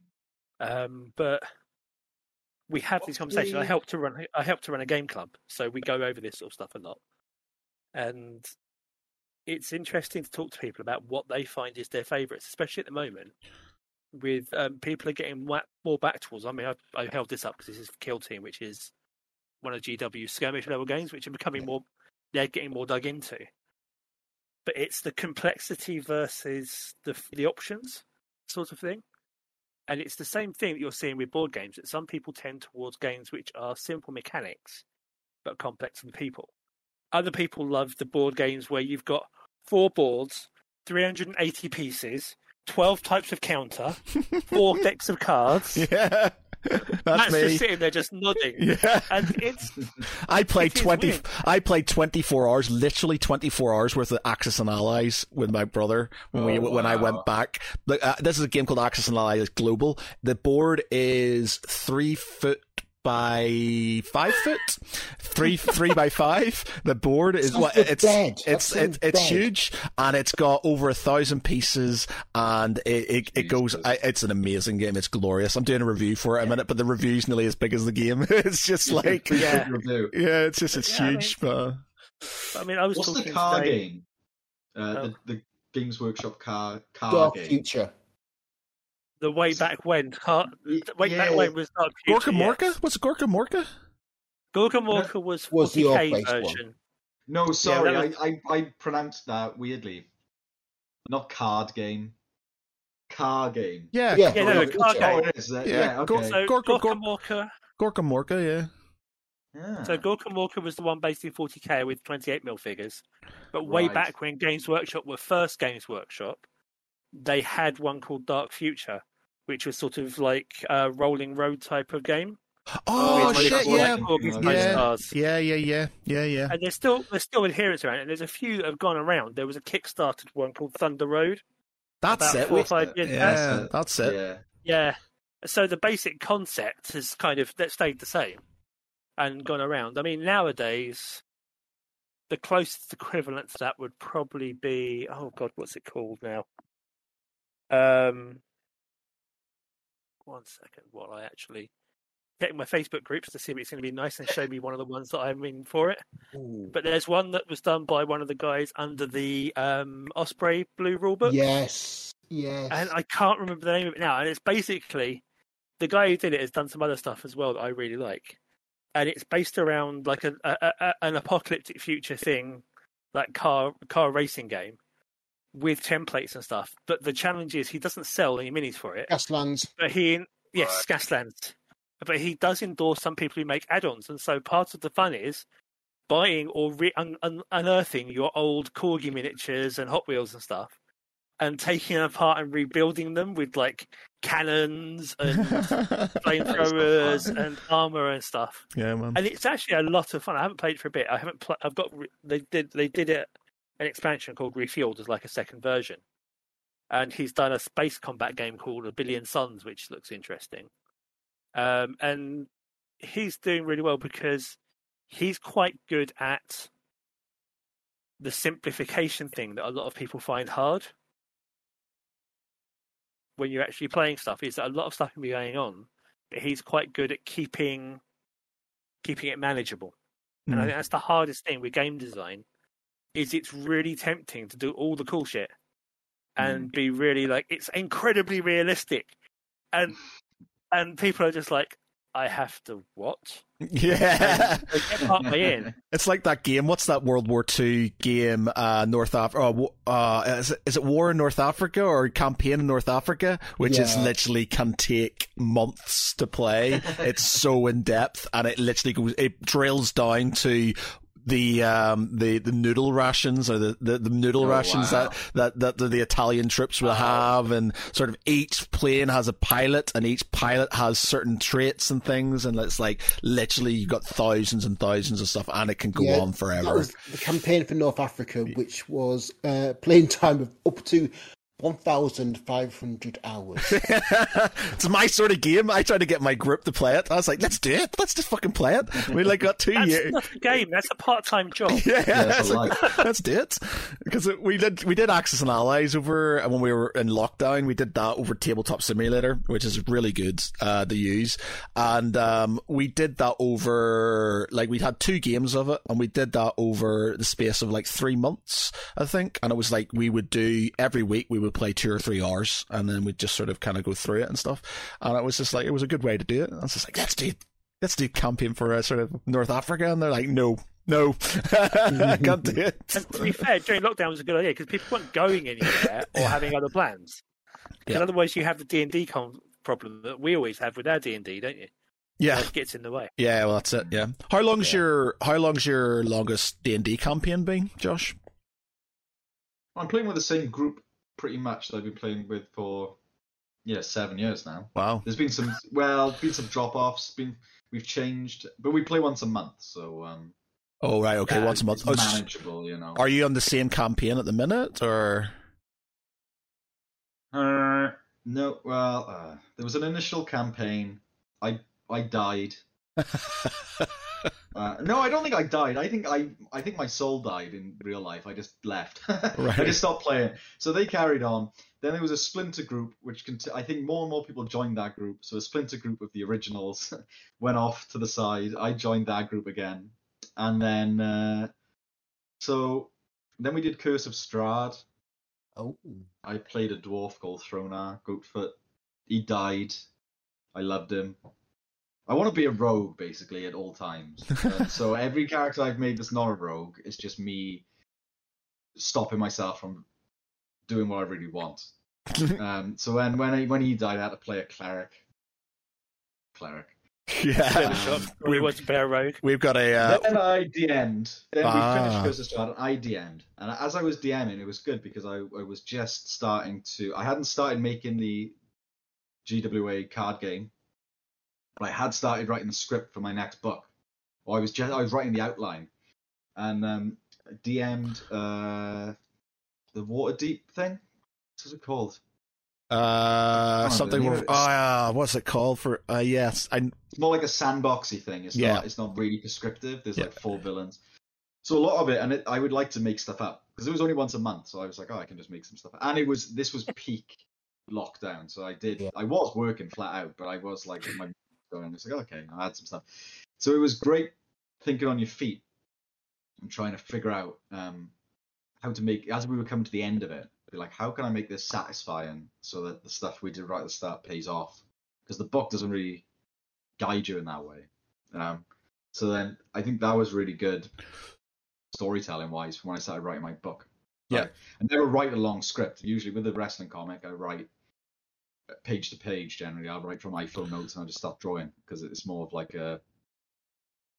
That's more like innate, what I do in that book. But the, the book I'm working on now is more elaborate sort of sci-fi comic, so I needed to write it in advance. And um, so if anyone is interested in writing stuff, D M in a D and D campaign, I think, is uh, an invaluable tool. It's infuriating as well. It's infuriating. I uh, yeah. we, we, we, we've been running one for two years now. Is it two years? Yeah. We've been oh, going for years, yeah. yeah, we've been going for two years now. Our cleric doesn't like being a cleric. She she's definitely no. not sort of like uh, she's this trying to be anything but a cleric. cleric. Yeah, she's basically trying to be everything but a cleric. Um, Did she buy those cards? Ah, uh, yeah, she's got the cards. On. Yeah, she's got the cards. Because I printed all my my spells off onto like a piece of paper, and a cleric just like at the start of every day could choose from like seventy spells or something. So we were coming into this thing that used to be like a fun event once a month, and I was coming in with like a binder, and then it, people were like, "What are you gonna do?" You know, asking me what I'm, what I'm doing in the game. I'm like looking through like a million sheets. It's too much admin. You've got to be like a rogue or fighter or something where you can just like quick, quick yeah. fire answer. I mean, and the reason why I played a barbarian in the game is because the tactics is simple. Get angry rage. and hit it. Yeah, he does. His his his running sort of his running thing is I hit it with my axe. That's what he says. And as the to D M, fair, that was safer than when we made him a mage, and his default for everything was I throw a fireball at him. Oh yeah, yeah. He nearly killed. He nearly. We did a stream early on to see how you know before we did our our um our. What's the word? What's it called? Her homebrew campaign. We did a sort of uh, a False Hydra um, thing. Have you ever done a False Hydra before? No, I don't know. That's it. Ah, uh, okay, right. So don't look it up. Don't look it up. Okay. If you ever don't look it up, but if you get, you've got a friend who D Ms, get them to do a False Hydra for you because it's so okay. good. It's really, really good. It's like more. It's more investigation and sort of kind of psychological stuff. It's a really oh, cool. good sort of kind of thing. But get them to do it for you. It's really good. So we did that, but Peter basically at one point in time went, if anything happens, I'm just going to throw a fireball at it, and he did. And she was marking mark it like, next time we see it, tell me, and I'll throw a fireball at it. And yeah, and, and he did. But this is like, I'm streaming this to sort of, because we thought, oh, we'll do it for Geek Pride and stuff. And I was just like, he did it. And I just saw these dice roll across roll twenty. And I went, what have you done? They went, I've thrown a fireball at it. And I was just like, what the fuck? And I was like, because the way it is, it's just like, you're going to die. You're all going to die. And this is going to be the stream end and stuff. So I had to sort of like think on my feet. I was like, like, Uh, uh, Mark, uh, you, you, does got... anybody want to try and stop him? Yeah, does anybody want to try? Him? Does anybody want to try and, and stop him? I fumbled trying to make him dodge, and so he had to fumble the N P C that was with us, and just to knock his hand and died. I thought Matt was going to have an embolism and just collapse on the camera. This is like, oh man! But the thing is, like, so we went on from that, and we've got a two-year campaign that's been going on. They're level eleven, I think now, and oh, okay. we. Like, we've gone from zero to eleven, and there's been some really good sort of emotional moments and stuff in it. Yeah. And, like, we get some really poignant parts and stuff. Um, we've had some really good moments where I nearly, you know, I did, I'm not out, I'm not one of those D Ms who actively tries to kill players and stuff because I like the storyline. Um, yeah. But there is points when they can sort of get close to being killed or sort of like punching a shark. Yeah, punching a shark. But um, like it, a Punisher. Yeah, well, it's just like yeah, you know, we we had some things where like uh, some of them nearly died, and you know it gets quite sort of kind of moment, like quite sort of kind of sad, and um, just some. Yeah, Matt has learnt not to write too far ahead. Oh yeah, because if he wants, to, if he's expecting us to do something, we'll do totally the opposite. Oh yeah, all the time. And for a little while, when we first started off, he would just be like, why did I bother? I, I literally, at the very start, I was writing pages and pages and pages of stuff. Like, you know, like if they do this, then they'll go, like, we'll go here. And if they do this, we'll go here and we'll do this. And if that happens, then we'll do this. And I had all these like flowcharts and things within like what yeah. I was going to do. And they wouldn't do any of it. And I was just like, that's all wasted. I can't use yeah, any of that God. and stuff. And I was just like, so now I have an idea of what's happening. I have an idea of where it's going. And I throw in sort of most, I have, I even the other day, I created a map. I, I drew the map on sort of kind of uh, Incarnate and stuff. I, I had all these N P Cs and things around. I was like, yeah, we'll do this because one of the characters has just died, so we'll have a funeral and we'll do this. And then they all went, right, so we're just going to stick the, the the corpse in some in some fucking vinegar and stuff and then go off and do something else and we'll we'll do a funeral some other time. I was like, God, God damn it. Yeah, but keep it in the back pocket because one day. Yeah, well, that's it. It's, it's still there, but it's sort of like, you know, with these guys especially, I've learned very quickly that you play off them, so whatever they do, you react to, um, yeah. because there's no way of one. I don't like railroading, railroading people anyway. I kind of like them to have their own free choices to do what they want. So it's just a case of they do what they want, and I have to react to it and stuff. And so go right, this is going to happen, and this is going to happen. Like sometimes it gets to the point, especially when my brother he argues with me quite a lot on things. Actually, He's no. Your brother, they, what do you expect? Yeah, they all argue with yeah. me. To be honest, there's always like, oh, why can't I do that? No, so, yeah. Pete especially is like, I have advantage on that. It's like, why? Why do you have advantage on that, Pete? Because of reasons. I, I, I, I like reasons. Yeah, because because of reasons. I just want to have a good time, so yeah, yeah. it's it's, it's... I, I get I get like I I don't know if they never got close to like dying, all of them. I don't know if I would have killed them all. I would have like put them to hell. I think there's I there, I think you've I got to sorry yeah I think you have to have some sort of they they have to know that they are they are fallible in certain, you know, they're they're, they're not yeah. immortal, and there is a risk. Went down. Yeah. I never told them they weren't going to die. Yeah, I, yeah. Was, I was like, if if we got right to the end and they got T P K'd, I'd have been like, yeah. oh, one of you's all in one H P or something, they're fucking sort yeah. it out. You remember when Warforged in that, um, trying to get through that maze with all the rats? Yes! And he was just walking through and getting absolutely down so many times, and I was just like, oh no. Because my, because it was this really desperate situation, and my Warforged is one of, has the whole trait thing of, I've let someone die before, and I would never let it happen again. Oh. And so he was determined to get through, and he kept on fumbling all these checks for traps, because he was a fighter ranger, and just like, the dice hated me. And I think it literally got to the point they managed to get down and find their way through, and they got to me just before I had to roll my final death death save, yeah. Uh, on my third att- on my third down, wasn't it? Yeah. So I managed to save myself twice, like stumbling around this freaking maze, and I was literally like twenty foot from the exit on my final fumble. And they've walked around the corner and gone, oh my God, look, quick, let's leave him. uh, and his look on his face, when he actually got to tell them they'd walked around the corner and saw me, and they made that dice roll. Yeah, they... And he was just like... Yeah, because like I don't, you know, I, I there's certain like I, I, I, I expect one or two of them may die, especially later on, because we're we're up and up. We're we're going to get to a point where, you know, because if you get doubled out, you're dead, and and it literally happened to my brother. Uh, once, um, where he made a stupid mistake. He attacked somebody he probably shouldn't have attacked, and the guy rolled really high, and I think he was like two points off doubling him out. And I and me and him just kind of went, oh, it's like he says, how many how many hit points have you got? I, and at this, like, I don't know, at the time it was like fourteen or something, and it's like, how much has he done? And it's like twenty, twenty-six. I was like, fuck, man, seriously, two more two more points, and you would have just been dead, dead, no sort of deaths, just dead. And he was just like, oh, I'm not doing that again. And now he's one of the most overpowered characters in the game. It's just like...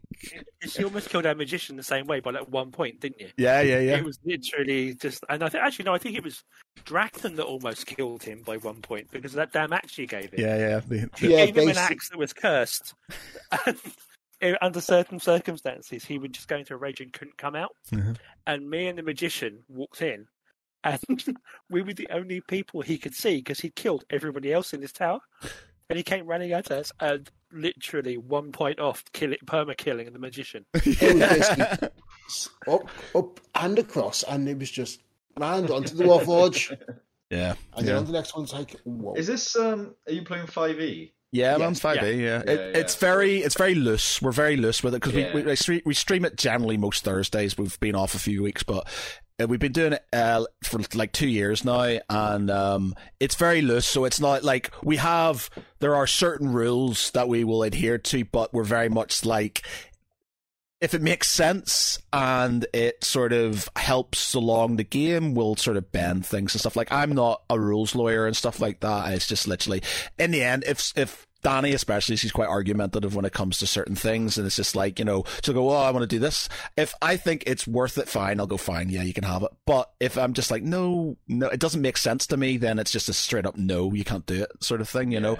Or if it's a grey area, I let them, I just let them roll a dice, and then, you know, and highest number, you know, if they get one, two, three, no, four, five, six, yes, and then sort of do it that way, and then it sort of saves any pissing around. Uh, we don't like. It literally just is a basis for the game, uh, and sort of like, that's it. There's no sort of kind of massive in-depth to the rules and stuff. So there will be people, rules lawyers out there who r- watch our games and go, oh my God, you're doing that wrong and you're doing that wrong. And it's just like, it doesn't matter. As long as the story goes well, ours is yeah. just, ours is a story. It's a sort of, it's good for our mental health as well. It's quite good sort of for us yeah. to sort of, ha- as a group to go on. And it's got, you know, the storyline's quite good. And if, you, if you're being too rigid towards certain rules, I think it would take away from the story. And yeah. we've we've crafted quite a good sort of thing at the minute, you know, all together. It's not just been me, because they've been they have written the story effectively, you know, do making the decisions, and I've just fleshed it out. Um, I've gone along, and I think I'm that's sure the... my Warforge. I think my my Warforge breaks about three different things, doesn't it? He came in as a ranger, became a ranger fighter duel.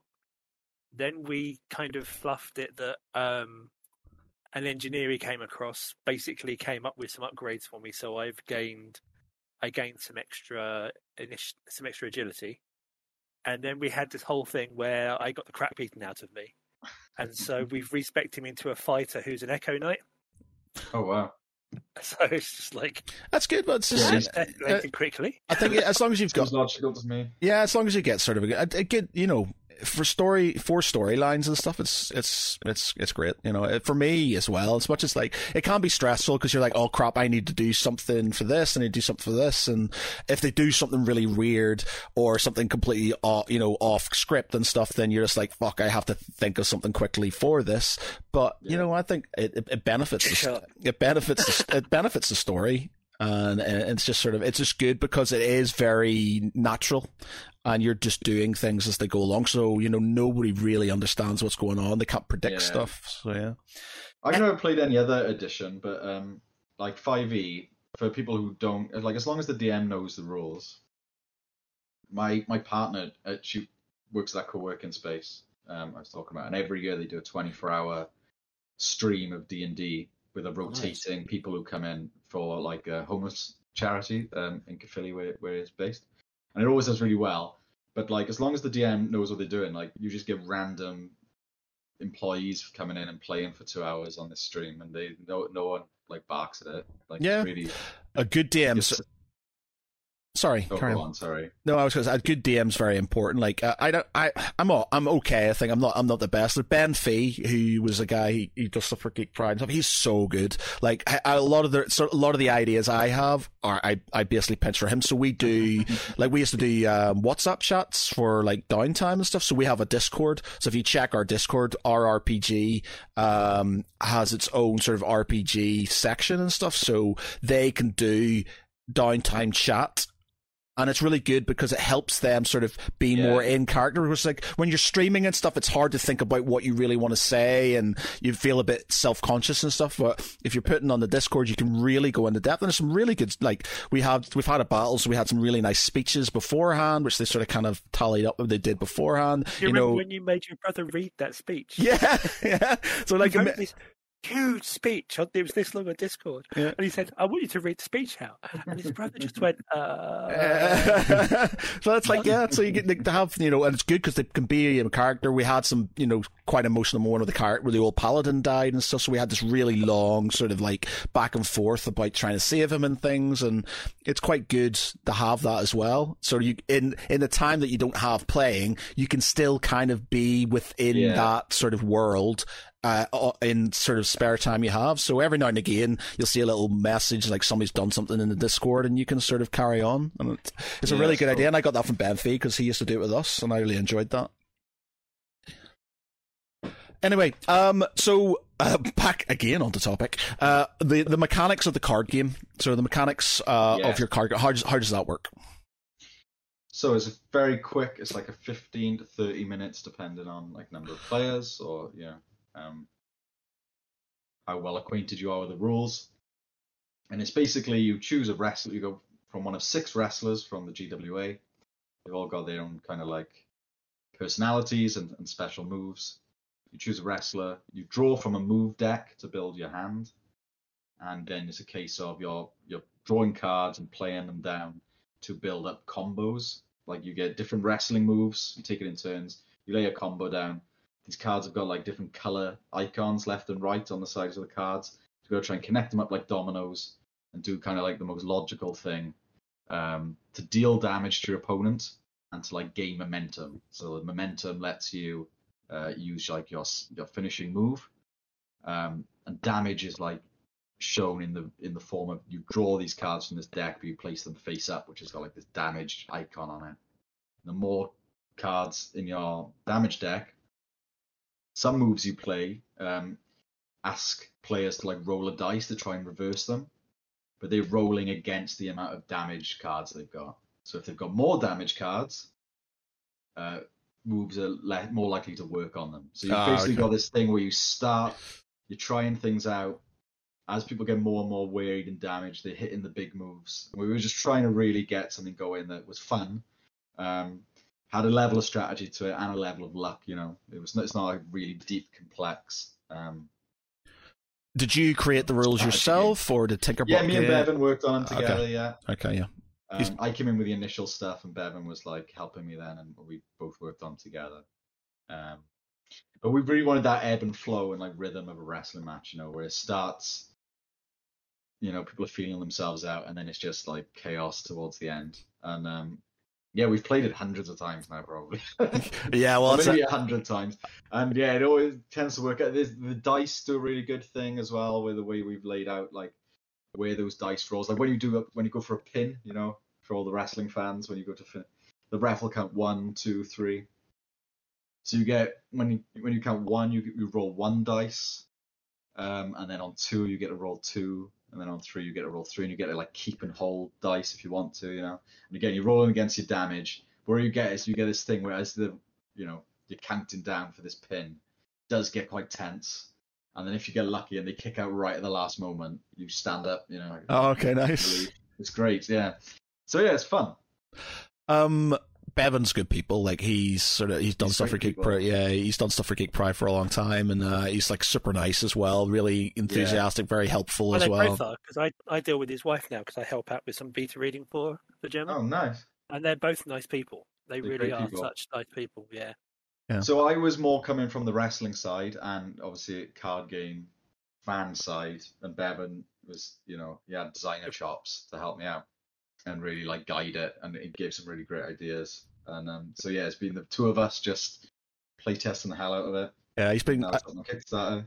Uh, yeah, so how, um, how did the how is the Kickstarter going? Because it's been on for a couple of weeks now. I got an accurate figure. It's funded, so it's happening. Oh, nice. Um, okay, congratulations. Yeah. Thank you very much. Right, we are. Um, it's got fifteen days left. Had to cut it two days short because I'm uh, I'm going to leave the country to go on holiday. I don't want to be... Uh, I'm going to leave the country with all your money. Yeah.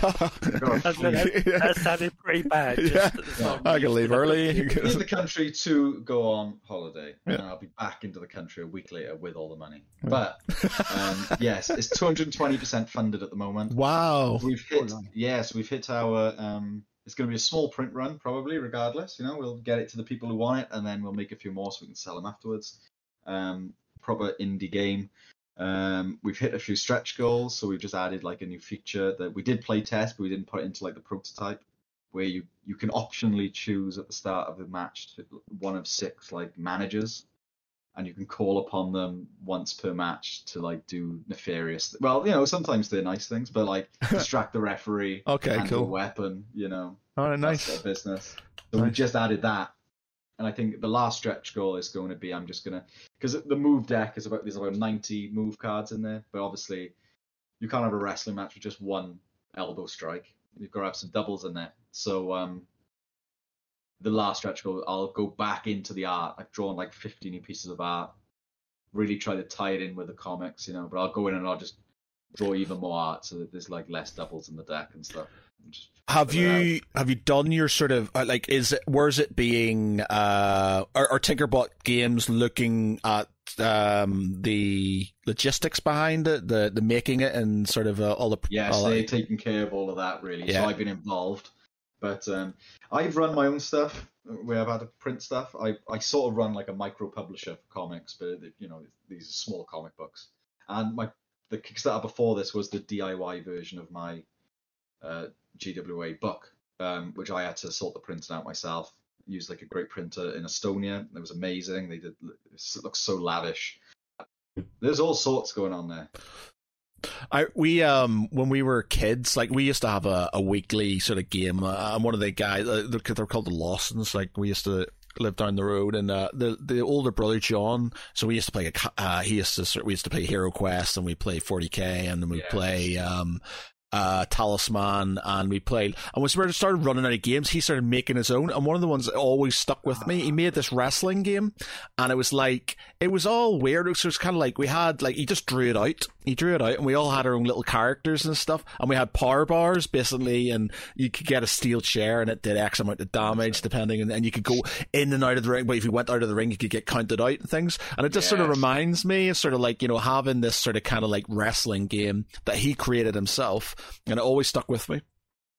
Yeah, that's also. I mean, there was there's a few more now, but there was there were, when we started doing this, there were no like great wrestling card games, so that was where it came from. Is I wanted to play one. Um, yeah.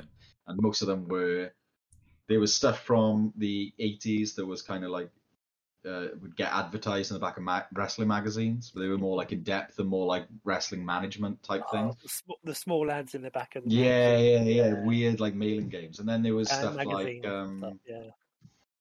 Uh, the W W E and W C W had their own games, but they were either like collectible card games or they were like they were too much like party games, and yeah. they weren't like legit a wrestling experience, you know.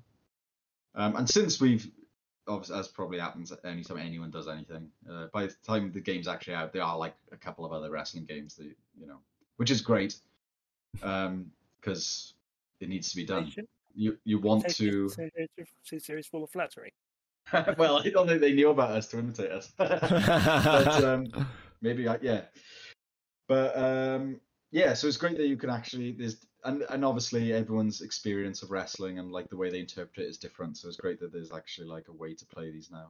I bet your friend's game was awesome. Yeah, man, do you know what? Like, thinking a shame about... they never... Yeah, thinking about it, he used to make loads of games, and I just remember, like, really vividly, I even remember, like... The, the, the he drew draw the he'd drawn the ring out, and he'd sort of kind of yeah. given us little character sheets and stuff to sort of, and we'd roll dice depending on what would happen and what we would sort of kind of do in the ring and things. Okay. Like, we were very young when we did it, so this was easily easily sort of thirty-five years ago or something like that. But like, you know, I just remember it sort of like, you know, because we were all into wrestling at the time, W W F, and sort of like, so he made this wrestling game, and I just remember sort of like, you know, using a steel chair to hit somebody with it and like sort of knocking their power down and things. And yeah, it's timeless. Yeah, you know, I um I fell out of wrestling, like I said, when I was a teenager, and I, ne I never, I always kept playing the games. But then I got back into it. Um, I was talking early on about making this film with my friend Johan Morris, the writer. Um, he got me back into wrestling when I started making these comics. So the, the comics were born from my love of wrestling games, really. That's why there's more, it's more backstage stuff than wrestling. It's, it's the aesthetic and the, the vibe. But I got back into it. There, I never look back. Yeah. There was a it's game. A beautiful form. Yeah. There's a game. You all need to get involved.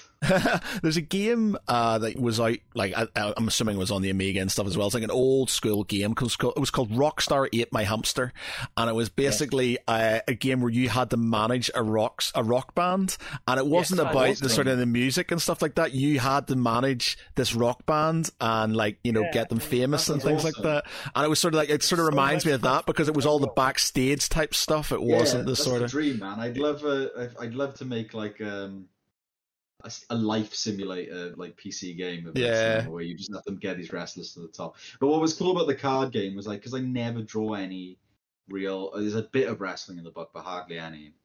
I, think I you was could... thinking about oh go on sorry you could do because they did uh they did a Blood Bowl uh team manager game and stuff yes. which was card based yeah. You could do that with the wrestling thing technically couldn't like, you could do an add-on, yeah, yeah, yeah, like yeah. Back, oh, yeah. There's there's a game called Bucket, which is about um, is a card game about booking like a wrestling promotion. That sounds quite good. I've got that on, on T T S. Um, T T S is awesome. T T S is a really good, like uh, it's such a yeah. good idea. Like we play a lot of games on it now. When we can't because well, we, we got prototype a... this on it. For, yeah, for months before we printed it. Yeah, yeah, it's really good for like creating games and stuff. Like we uh, we do our Blood Bowl. We've got a Blood Bowl league, and if people can't make the actual physical games because of hashtag life, we just play it over Tabletop Simulator, and it's an awesome, really yeah, good idea. Perfect. Right. Okay. Um.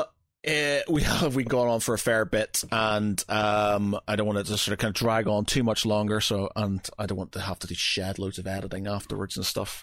So, just on the off chance my the, my internet goes down, so we're going to finish off with um, the um, the our our completely unique uh, pop quiz type uh, sort of section that we did not uh, we did not steal from anybody. Uh, But yeah, the guys from uh, the guys from the Straight Shoot, a wrestling podcast, and their TikTok, uh, they've got a similar one for wrestling. Our one is for geek culture stuff. So the way the game is played is um, we're each going to think of a character within a uh, geeky franchise. Could be Star Wars, could be Dune, could be Star Trek, could be you know, it could be wrestling if you want it to be wrestling. Uh, so you pick a franchise, you think of a character, and then that, that we have to guess that character within sixty seconds by asking you questions. Oh, so, so it's twenty questions. Basically. Well, kind of without yeah. it being twenty questions. It's like you've got okay. sixty seconds to sort of find out who that person is, basically, and stuff. So, uh, who would like to start? Franchise. Which franchise are you going to go for? Anybody can can go for it. Otherwise, I'll think of one. Quickly, what sort of what sort of things are you into before? Because obviously, we, we, it has to be something you you know. Well, are you all playing, or is it just me? Yeah. Everybody, everybody. So we'll be, oh, we'll right, all okay. we'll all, we'll yeah, all yeah. think of one. So we're all going to think of one. Like we've had a lot of uh, we've had I've a lot of Star mine. we've had a lot of Star Wars. We've had a lot of um, Star Trek. We've had a lot of. I can do Star Wars, Star Trek. I can probably do. I can do the I've Teenage got, Mutant Ninja Turtles. Well, I'm ready to go. Ooh, turtles! Marvel, I don't think we've done we've done the turtles. It'll be fine. Okay, right. Right, okay. We've uh, we had a soundbite from um oh he fuck I can't remember his name now. He created the turtles, drew the turtles. Um, Eastman or Laird. Yes, Kevin Eastman. Eastman. Yeah, Kevin Eastman. We uh oh, we met awesome. we met him and uh, he did a sort of a Geek Pride intro for us. Kevin, oh, that's awesome. Yeah, Kevin Eastman. Anyway, okay, we'll start with you then, sir. Josh, what what franchise are you hitting us with? Oh right, okay. So it's gonna be easy now. I didn't realize. Uh, Star Trek. So Star Trek, okay. So yeah. You've got a character in your mind, yes? Yeah, yeah, yeah, yeah. Okay. Um, before we start, we have had uh, Lieutenant Barclay twice, so it can't be Lieutenant Barclay. Okay. Right, just so we, we've right. had him twice. Okay, so. Uh, we, we've got sixty seconds to get in. We've got six. Get then. We've we've got to find, guess who the character is by asking you questions in sixty seconds. In okay, sixty seconds, right? Please don't okay. be too obscure. Okay, so all right. all right. Okay, so Star Trek, sixty seconds. Go. Okay. Uh, original series. No. Uh, generation. No. Um, Deep Space, Deep Space Nine. Yes. Deep Space Nine. Okay. Okay. Uh, uh, are, are they part of the Federation? No. Are they? Oh. oh. Mm, no, no, they're mm. not. Okay. Um, are are they liaison with Deep Space Nine? No. Uh, so no to Federation, no to Cardassian, or just no to Federation? No to Federation and no to Kardash and no to Liaison as well. Oh, oh okay. God! Are I'm... they on board Deep Space Nine? Yes. Is it Garak? Oh no! All right, they... Is that the Ferengi? No, Quark. Are they Ferengi? Is it? Is it Quark? Is it yes, Quark? Is he? It... No. It's is, it, is, it, is it? Is it? Is it Ferengi? Nog. Nog. Is it wrong? Yes, it's wrong. Yeah. Okay. I'd like My to say that character. was a team effort there. Okay. That was a team effort. I love it. Uh, cool. Okay. Right. Nice one. Okay. Um, right. Pete, Mark. Hello. Yes, I've got one. Okay. What is it? Sandman. Oh, interesting. I just watched it and I absolutely loved that. Oh, series. so good, so good. Okay, so I haven't actually watched Sandman, so I'm going to have to opt out. Watch it now. Go away and I've watch it now. I've only seen it. I've never read the the comics. Yeah, yeah, I just watched it. I haven't read the comic. I've no, I've I've dabbled in the comics, but I've watched it. It's really good. Okay, I will recuse myself. You're out. Okay, recused. Um, so Sandman, sixty seconds. Go. Okay. Um, are they one of the entities, sort of like like Sandman? Endless. En- so, Endless. No. Um, are they? Sorry, no. Are they? Are they? Uh, are they a sort of a, a supernatural power? Like like um like um no no Ooh, okay. Are they um alive in the the present day in Sandman? Yes. Right. Okay. Okay, so it's not. It's not. Are they a human? Yes. So it's so it's not. Are they oh, uh, female? Yes. Are they the Vortex? No. Are they Joanna Constantine? Yes. Ah. What's that? What's well, that? Stuff? A week ago. Very yeah. good. I think very... it could be her, or could be a great great grandmother. Okay. Exactly. Yeah. Very good. Okay, Mark, what's yours? I'm going to go with an easy one. I'm going to go with Star Trek. Okay, Star Trek, another Star Trek one. Okay. Wrong. Okay, so Star Trek, uh, sixty seconds. Go. Is it Ludwig Barclay? Okay, uh, original series. No. Um, Voyager. Yes. Voyager. I've never seen Voyager. Um, Federation. Okay. Sorry? Are the Federation? Yes. Mm. Are there a recent acquisition in the um, Quadrant? Yes. Okay. Is it um, seven and nine? No. I was going to say okay. seven and nine. God, my Be Voyager cool. knowledge is. Yeah, I've got a bit of Voyager trivia for you after this. It plays into wrestling. Is it the cook? It. Sorry? The cook. No, it's not Neelix. Neelix is, is he a hologram? Is it a holo- Is it a hologram? No. Oh. Uh, it's not the Doctor then. Uh, uh, okay, that's sixty seconds. Were they part of the Maquis? No. Oh. I don't even have a question because my Voyager knowledge is shit. Um, is it The Rock? Is it the character played by the Dwayne Johnson in one episode? No, it was not the wrestler. No, it wasn't the super. Um, no, it was actually Icheb. Who, sorry? Icheb. Who's Icheb? So you're close to seven oh nine. Icheb was sorry. one of the Borgs. Was an, was one of the Borg children that they adopted, who became ah uh, right. Ah. And I was really hoping one of you was going to ask if he was in Picard as well. Because obviously ah. he, was in the first episode, he was in the first episode and got killed. Oh, oh he was yeah. also in Picard. Um, what's his name? Uh, because... He was in.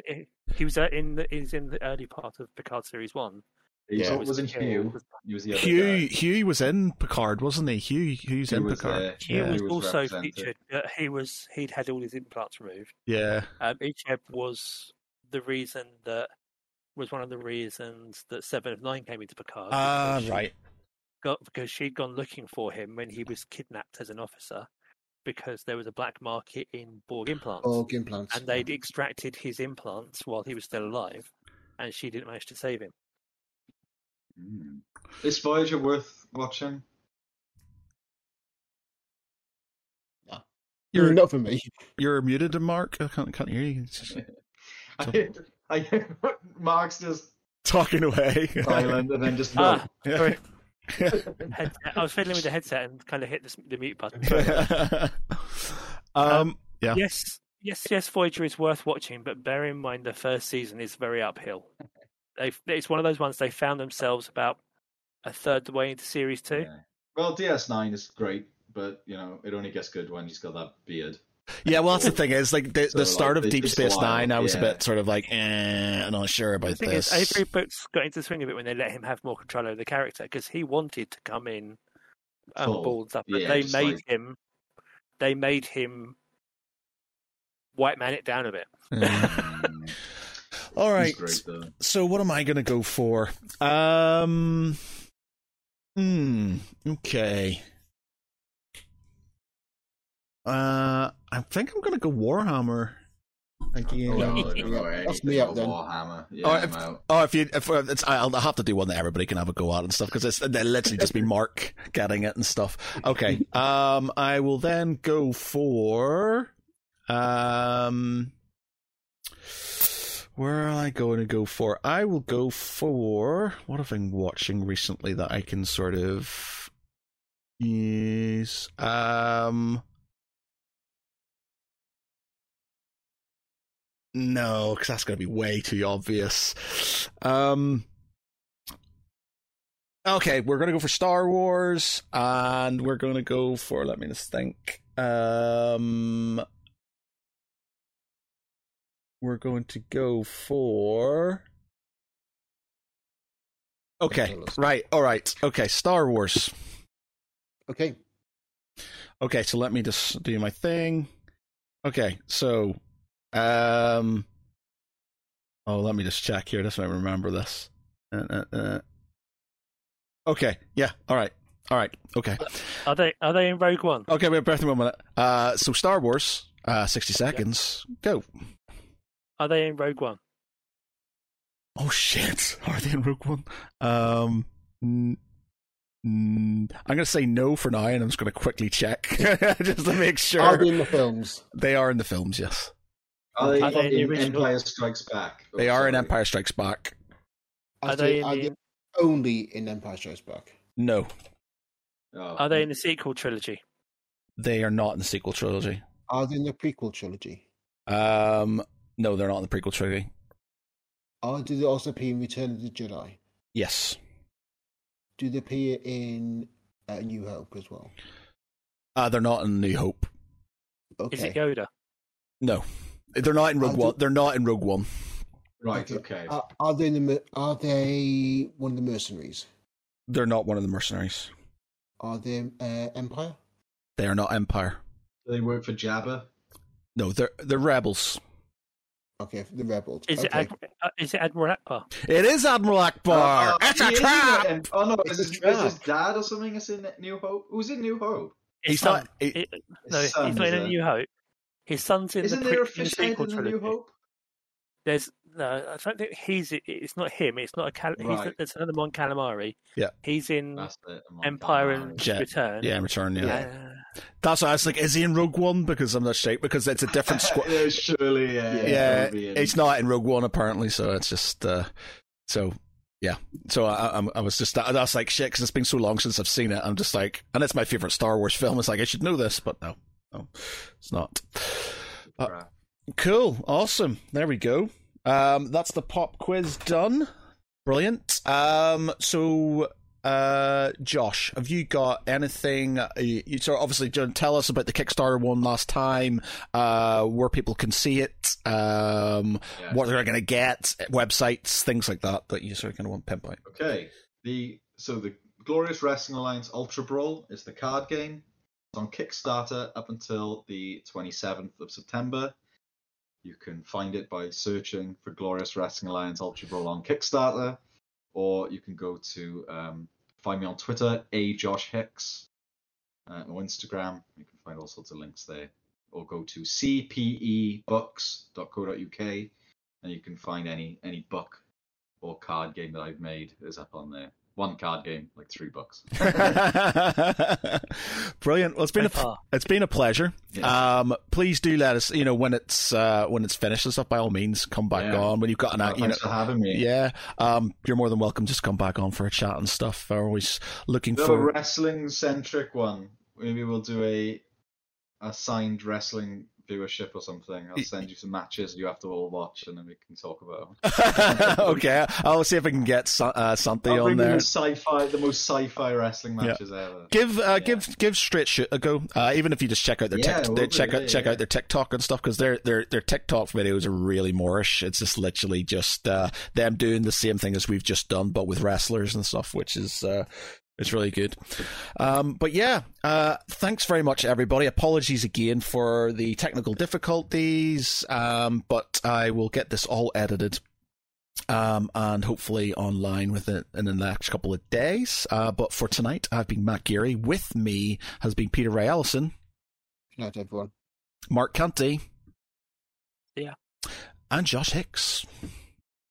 Bye-bye. Bye. Bye.